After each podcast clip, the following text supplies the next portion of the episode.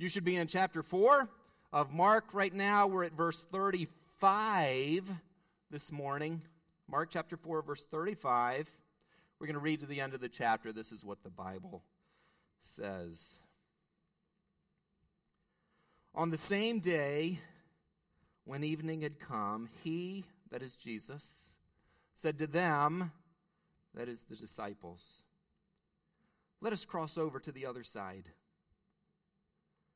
Now, when they had left the multitude, they took him along in the boat as he was. And other little boats were also with him.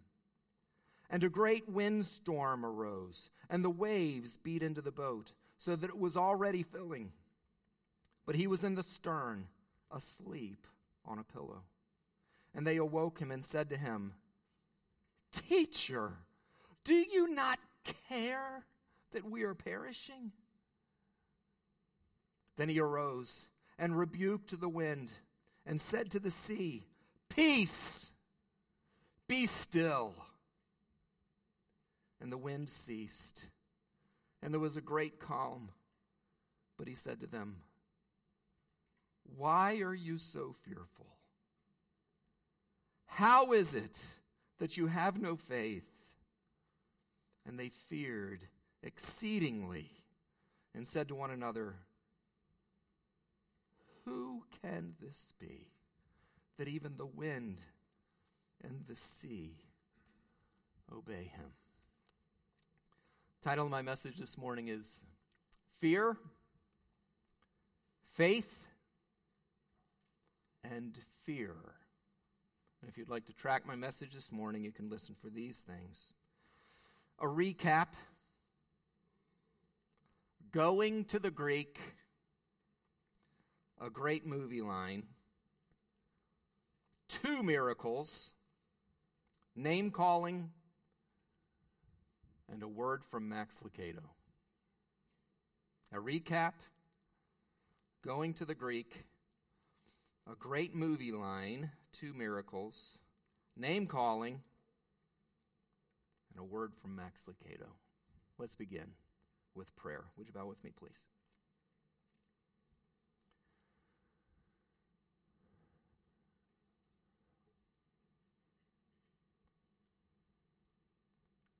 As you bow, let me just uh, confess to you that I need an extra measure of grace this morning as I preach. Would you pray for me, please? I would really appreciate that.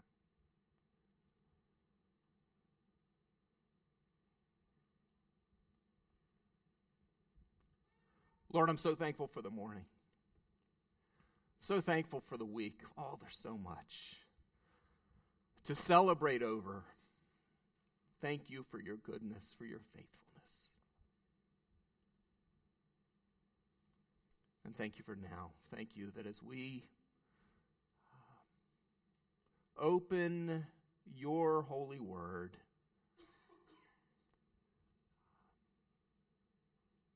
it is living and powerful and sharper than any two edged sword. Thank you for that. And thank you for your presence here this morning. God, I imagine there are people in this room going through some difficult storms right now. So I pray that you will bless them. I pray that you will speak to them.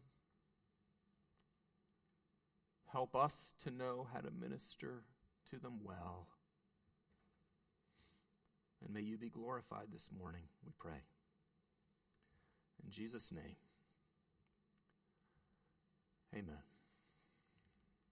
So let me remind you where we've been so far. Two weeks ago, uh, we talked about uh, chapter 4 of the Gospel of Mark being a pause in the action. Uh, the first three chapters are very fast paced, there's a lot of action, a lot of movement. But in chapter 4, Mark pauses to share a, a collection of parables to emphasize Jesus' teaching ministry. And if you can remember back four Sundays ago, where, uh, where did uh, Jesus do his teaching from? Do you remember? Four Sundays ago. It's okay if you don't.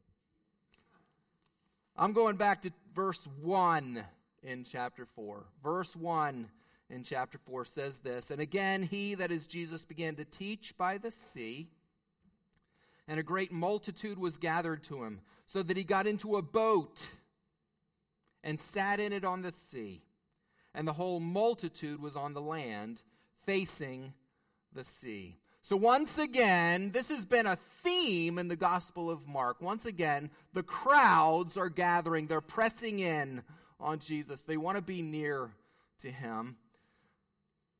People are coming from all over to hear what Jesus has to say or to ask for healing from an infirmity of some kind.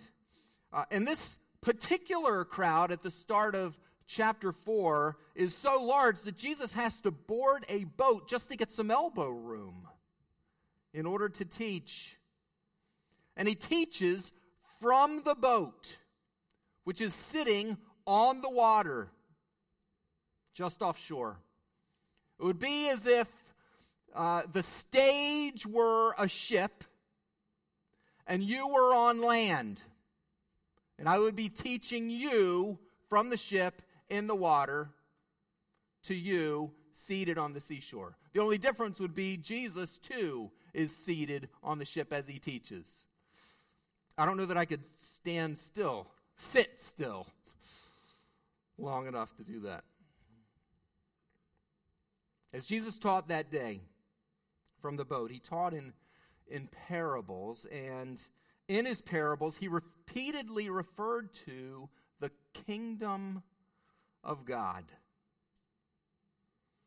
Of course, he did that at the start of his preaching ministry. If you go back to chapter 1, Mark wrote this No, after John was put in prison, Jesus came to Galilee preaching the gospel of the kingdom of God and saying, The time is fulfilled and the kingdom of God is at hand. Repent and believe in the gospel.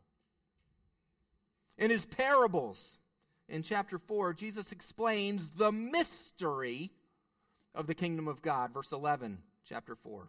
And he compares the kingdom of God to a man who scatters seed, verse 26 a man who scatters seed and then goes about his business not knowing how the seed uh, will yield a crop at harvest time, and yet it does. And then he compares the kingdom of God to a mustard seed, verses 30 and 31. A very small seed that within a short amount of time grows into a very large bush where birds may come to get shade. And in messages over the past three Sundays, or pardon me, uh, over the three Sundays prior to last week, Matthew and I shared what all of that meant. And if you missed any one of those messages, please go to the website and pull them up and listen to them. You won't be disappointed. So, this recap I'm doing here is important. So, stay with me. Two weeks ago, I told you the kingdom of God is very personable, personal. The kingdom of God is very personal. Jesus said in Luke 17 21, the kingdom of God is within you. And if you are a Christian, Jesus resides in you. And if he resides in you, then the kingdom of God is within you. But I also said the kingdom of God is vast. It encompasses everything that falls under the rule and reign of Jesus Christ. So, why is all of this important? Because Mark follows up all of his parables, this series of parables that Jesus taught on the kingdom of God. He follows all of that up with a series of miracles that blow those who witness them away. After each miracle, Mark describes the witnesses as being in awe, or by saying they marveled, or by saying they were amazed. Jesus' miracles from Mark 4:35 where we are today through the end of chapter 5 prove true what Jesus said in his teaching in the parables about the kingdom of God. Both his miracles and his teaching relate to the kingdom of God and his sovereign rule through the king, Jesus. So, with all of that, let's move to our text. We're in verses 35 and 36 right now, where the Bible says, On the same day, when evening had come, he said to them, Let us cross over to the other side. Now, when they had left the multitude, they took him along in the boat as he was, and other little boats were also with him. So that same day, that same day, Jesus got on the boat to teach a large crowd of people back in verse 1. That same day, he spent teaching parables to the people on shore. That same day, he said to his disciples, Hey, let's head on over to the other side. They're on the west side, the west side your way. The west, they're on the west side of the Sea of Galilee right now from where you're sitting. Jesus wants to head east. He wants to go to the east side of the sea with his disciples. Mark gives a lot of detail here.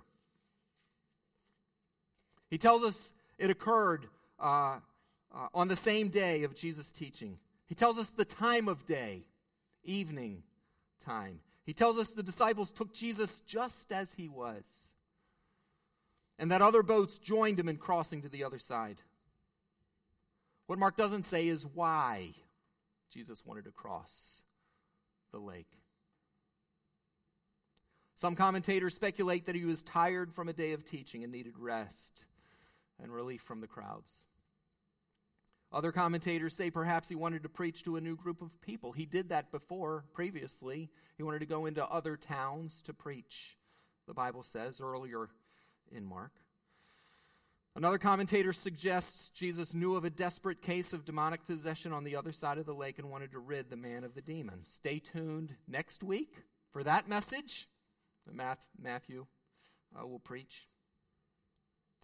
All three possibilities could be true.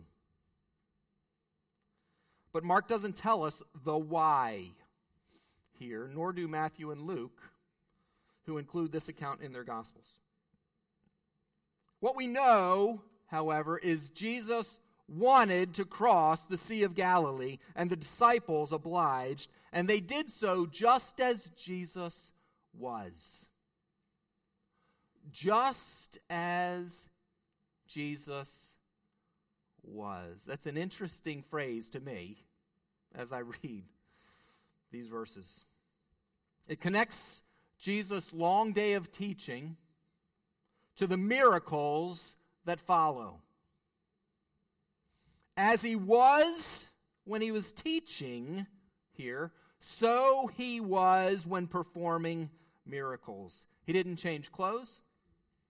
He didn't get a bite to eat. He didn't go to shore for any reason because he would have been mobbed by the crowds. When Jesus said he wanted to cross to the other side, he wanted to do it without delay, so they took him as he was. Another detail Mark shares that the other Gospels do not is the presence of other boats with Jesus as he crossed the lake. Some in the crowd apparently didn't want Jesus to get away, they didn't want him to leave their sight. He could get no rest from them. Look at verse 37. And a great windstorm arose, and the waves beat into the boat so that it was already filling. The New King James Version translate the, translates the Greek word lailaps. It looks like this on the screen. Lailaps. I don't do this often, but I'm going to the Greek today. More than once.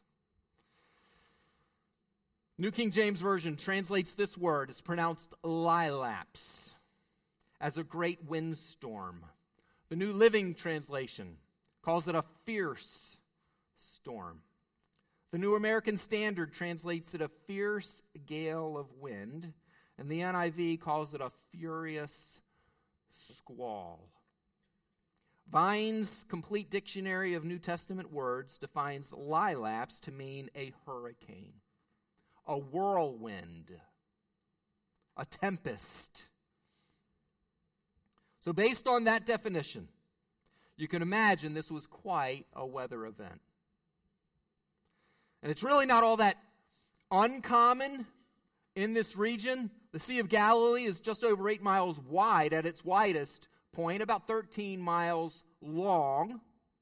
It's actually a freshwater lake. Those who were in uh, the Holy Land uh, last week were on the Sea of Galilee, saw it firsthand. Sits approximately 700 feet below sea level. There are mountains and high hills surrounding it, so that when warm air from the water rises and meets the cool air in the mountains, it produces great winds and some powerful storms that churn the water and causes heavy waves and very dangerous conditions. And it's still known for this activity today. That's what happens here. That's what happens here in Mark chapter 4 in the passage we're in this morning. When Jesus and his disciples began their journey across the lake, the weather was apparently apparently fine. The water was calm, but that quickly changed, and a hurricane like storm rose up, so that Mark writes the waves beat into the boat. Or the wind was driving the waves into the boat. The boat started filling with water, and the water was overcoming the boat. You may have seen this movie. I'm not sure. I, I think one of the greatest movie lines in a movie, and movie lines are debatable. You probably have a different one. I'm not saying this is my number one at all, but this is a great movie line that I thought of as I was reading this passage. It comes from a movie. It's a, true story. The movie's called The Finest Hours. It's about uh, a Coast Guard rescue off the coast of Cape Cod, Massachusetts, back in 1952. An oil, uh, uh, pardon me, a, a cargo tanker uh, actually split in half during a really violent storm. This is in February, so it's winter, it's really cold. Uh, the uh, tanker, which was very large, couldn't take the pressure and the punishment and literally broke in half. The bow went down, eight people went down with it. 33 people were remaining uh, on the stern, uh, and it actually remained afloat a little bit. Uh, the Coast Guard had to go out uh, to save these people. But Chris Pine plays the uh, Coast Guardsman who, who uh, captains the cutter that goes out for the rescue. And one of the men at the Coast Guard station says this to him. He says, That man is sending you out there to die. There's no way they were going to be able to make this rescue. Chris Pine said this In the Coast Guard, they say you got to go out, they don't say you got to come back in. That's. Uh, look at verse 38. Compare Jesus' reaction to the disciples' reaction as they were caught in this storm. But he, Jesus, was in the stern asleep on a pillow. And they awoke him and said to him, Teacher, do you not care that we are perishing? So apparently, Jesus is exhausted by a full day of teaching, and he's sleeping in the stern on a pillow or a cushion of some kind. It's the only place in the Gospels where we find Jesus sleeping, by the way. It's an important note to make because Jesus, while he's fully God, he is also fully man, and men get tired. And they get worn out, and they need to get rest. Keep in mind, he must have been very tired to sleep through such a violent storm. As for the disciples, they're scared to death. They went out because Jesus wanted them to go out. But they started thinking, we're not going to get back in. We're not going to make it back in. I want you to consider this scene for a moment. You've got the 12 disciples and Jesus on this boat. All right, think about this for a moment. Four of these disciples are career fishermen. They have been on this lake many, many, many times, probably in pretty serious storms at times. Maybe not exactly like this, but they're familiar with this environment, this surrounding. You know, three others of the disciples went fishing with Peter, Andrew, James, and John after Jesus' resurrection and in John chapter 21.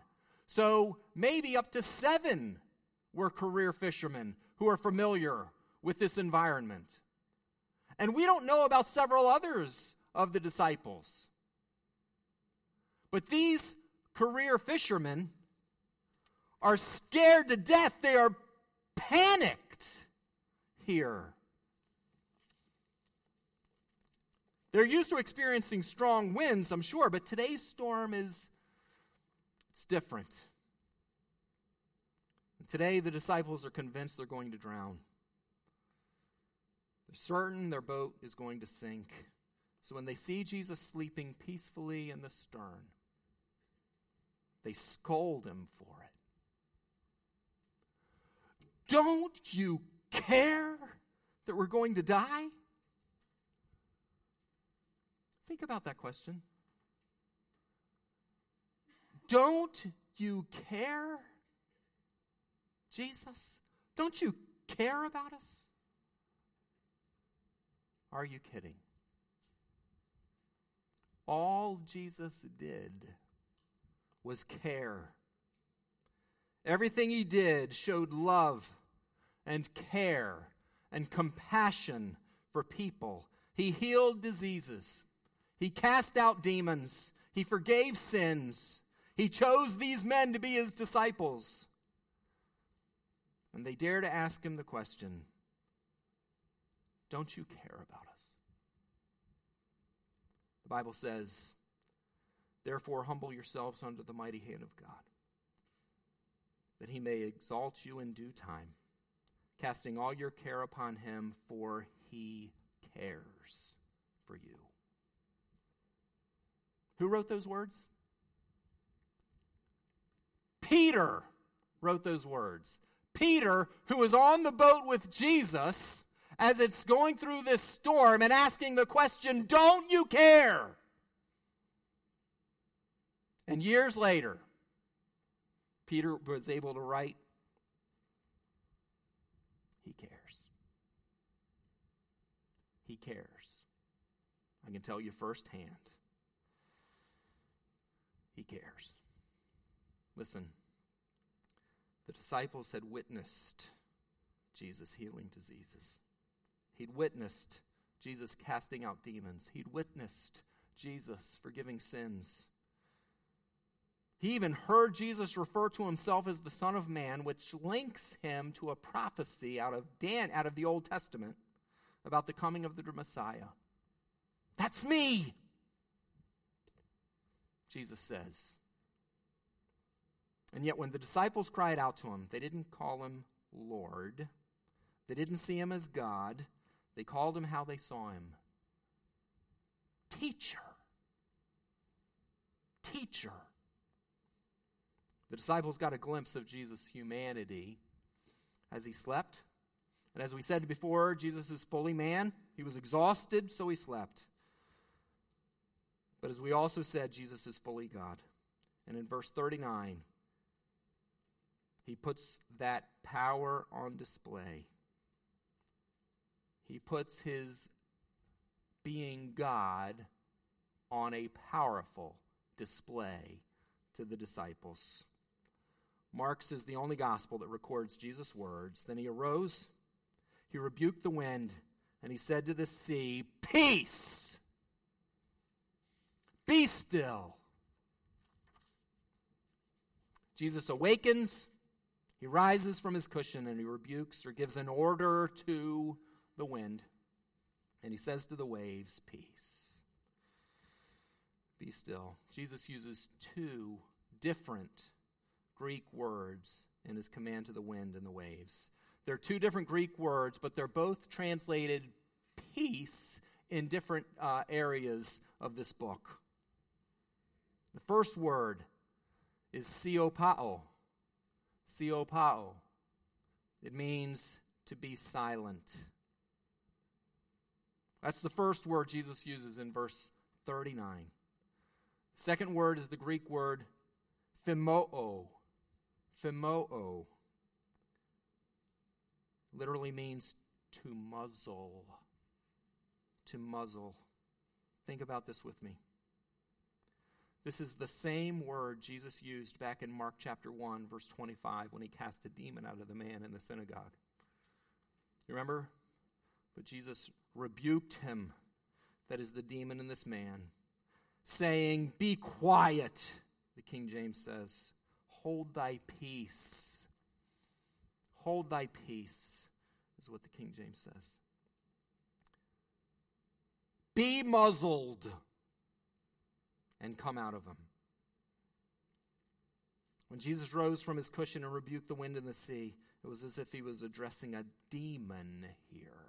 Be silent. Be muzzled. What was the result? Two miracles. Two miracles. Not one. Two miracles happened here. Look at the second half of that verse. And the wind ceased. See it? And the wind ceased. And there was a great calm. When Jesus ordered the weather and the water to be silent, to be muzzled, there was instant obedience. Immediately, the storm ended. The wind stopped. That was the first miracle. The second miracle was the waves. When a storm ends, it takes the ocean or any body of water a long time to come under control. It takes a while for waves to settle after a storm. But here they became calm immediately. Two miracles happen here. But he said to them, Why are you so fearful? How is it that you have no faith?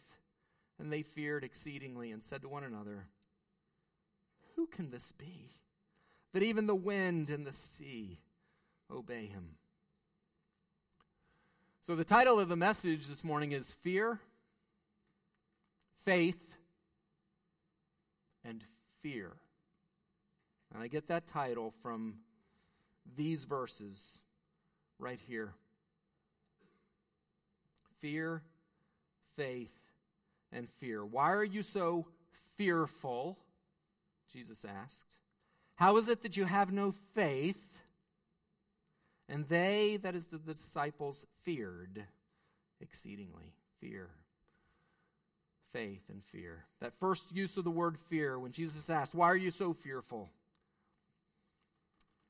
I imagine name calling hasn't uh, uh, has changed since I was a kid many years ago. I'm sure name calling has changed quite a bit. But when I was a kid, one of the worst things you could be called was chicken. Chicken. You get called chicken? Whew. I did some stupid things to prove I wasn't chicken when I was a kid. Chicken was a synonym for coward. That word fearful in verse 40. Why are you so fearful? Literally, that word means cowardly. It is rare that I ever quote from the Message Bible. But the Message Bible gets it right here. Why are you such cowards? It says. Following his first question, Jesus asks another question How is it that you have no faith? Have you ever been bewildered by something? As we said before, Jesus is the promised Messiah. And he's not hiding that from his disciples. In this very same chapter, in verse 11, Jesus said, Unto you, disciples, it is given to know the mystery of the kingdom of God. Verse 34 says Jesus expounded all things to his disciples. He's not hiding the fact that he is the Messiah, the Son of God. And yet, when circumstances seem dire, the disciples turn into cowards. And Jesus' question reeks of bewilderment. In the time that we've been together, in all that I've taught you, in all that you've seen me do, how can it possibly be that you have no faith in me? That you don't trust me?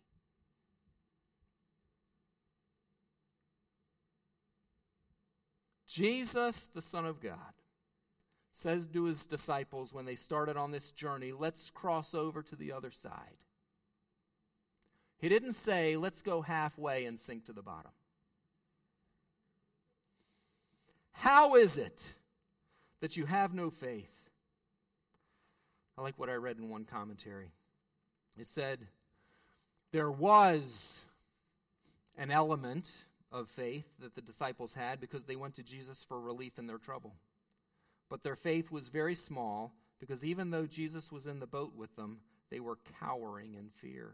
But then the commentator writes this faith dispels fear but only in proportion to its strength. Faith dispels fear, but only in proportion to its strength.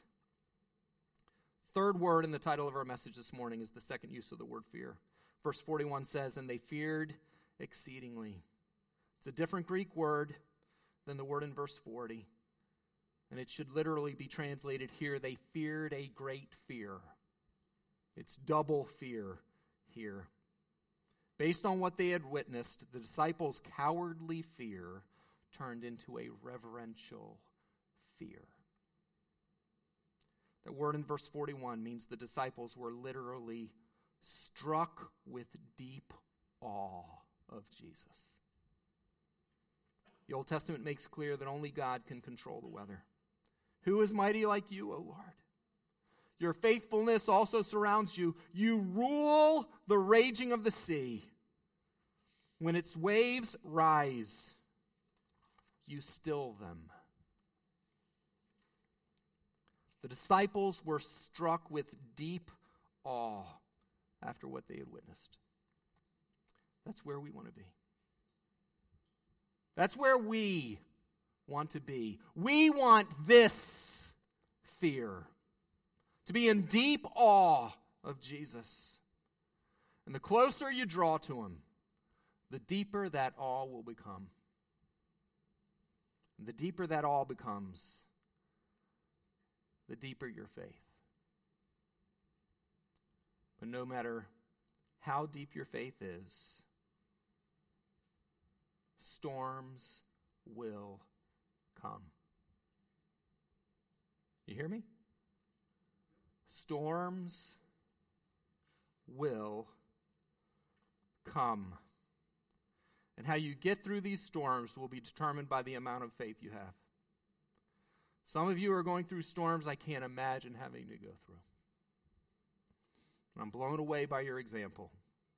And I thank you for your faithfulness. But whatever storm you may be struggling with this morning, some of you, like the disciples, may be asking the question Don't you care, Lord? Don't you care? And to that, all I can say is this please trust Him. Lean into His promises. He does care for you. He will never leave you. He will never forsake you. He has the power to calm the storm. But if he doesn't, he will walk with you through it. I'm going to close with a, a story out of a book by Max Lucado. It's called In the Eye of the Storm. Um, really good. It's about a he went to a, a funeral of a, of a gentleman. Um, uh, that he loved godly man. And uh, this gentleman's son uh, gave a eulogy about his dad, and he shared a story. This is the story he shared. It was a spring. It was spring in West Texas, tornado season. Paul was only three or four years old at, at the time, but he remembers vividly the day that a tornado hit their small town.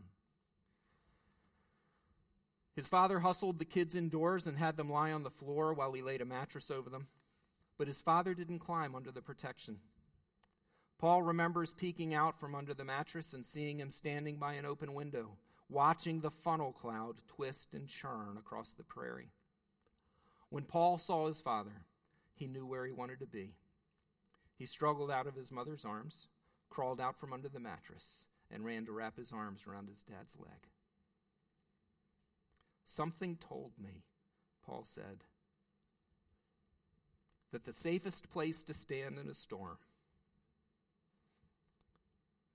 was next to my father. Safest place to be in a storm is nearer to the Lord. Draw near to him, dear people. Draw near to him. Let's pray.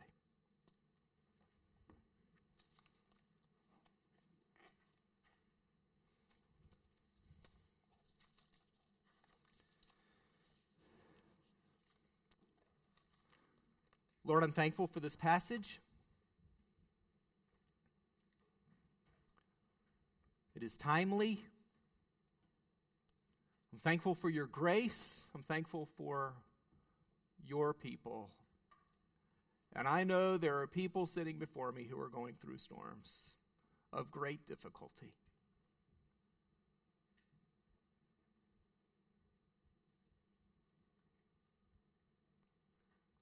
And I pray that you will pour out much grace on them. Make yourself known in a powerful way. God, may they be struck again with a deep awe of Jesus. Increase our faith. In Jesus' name.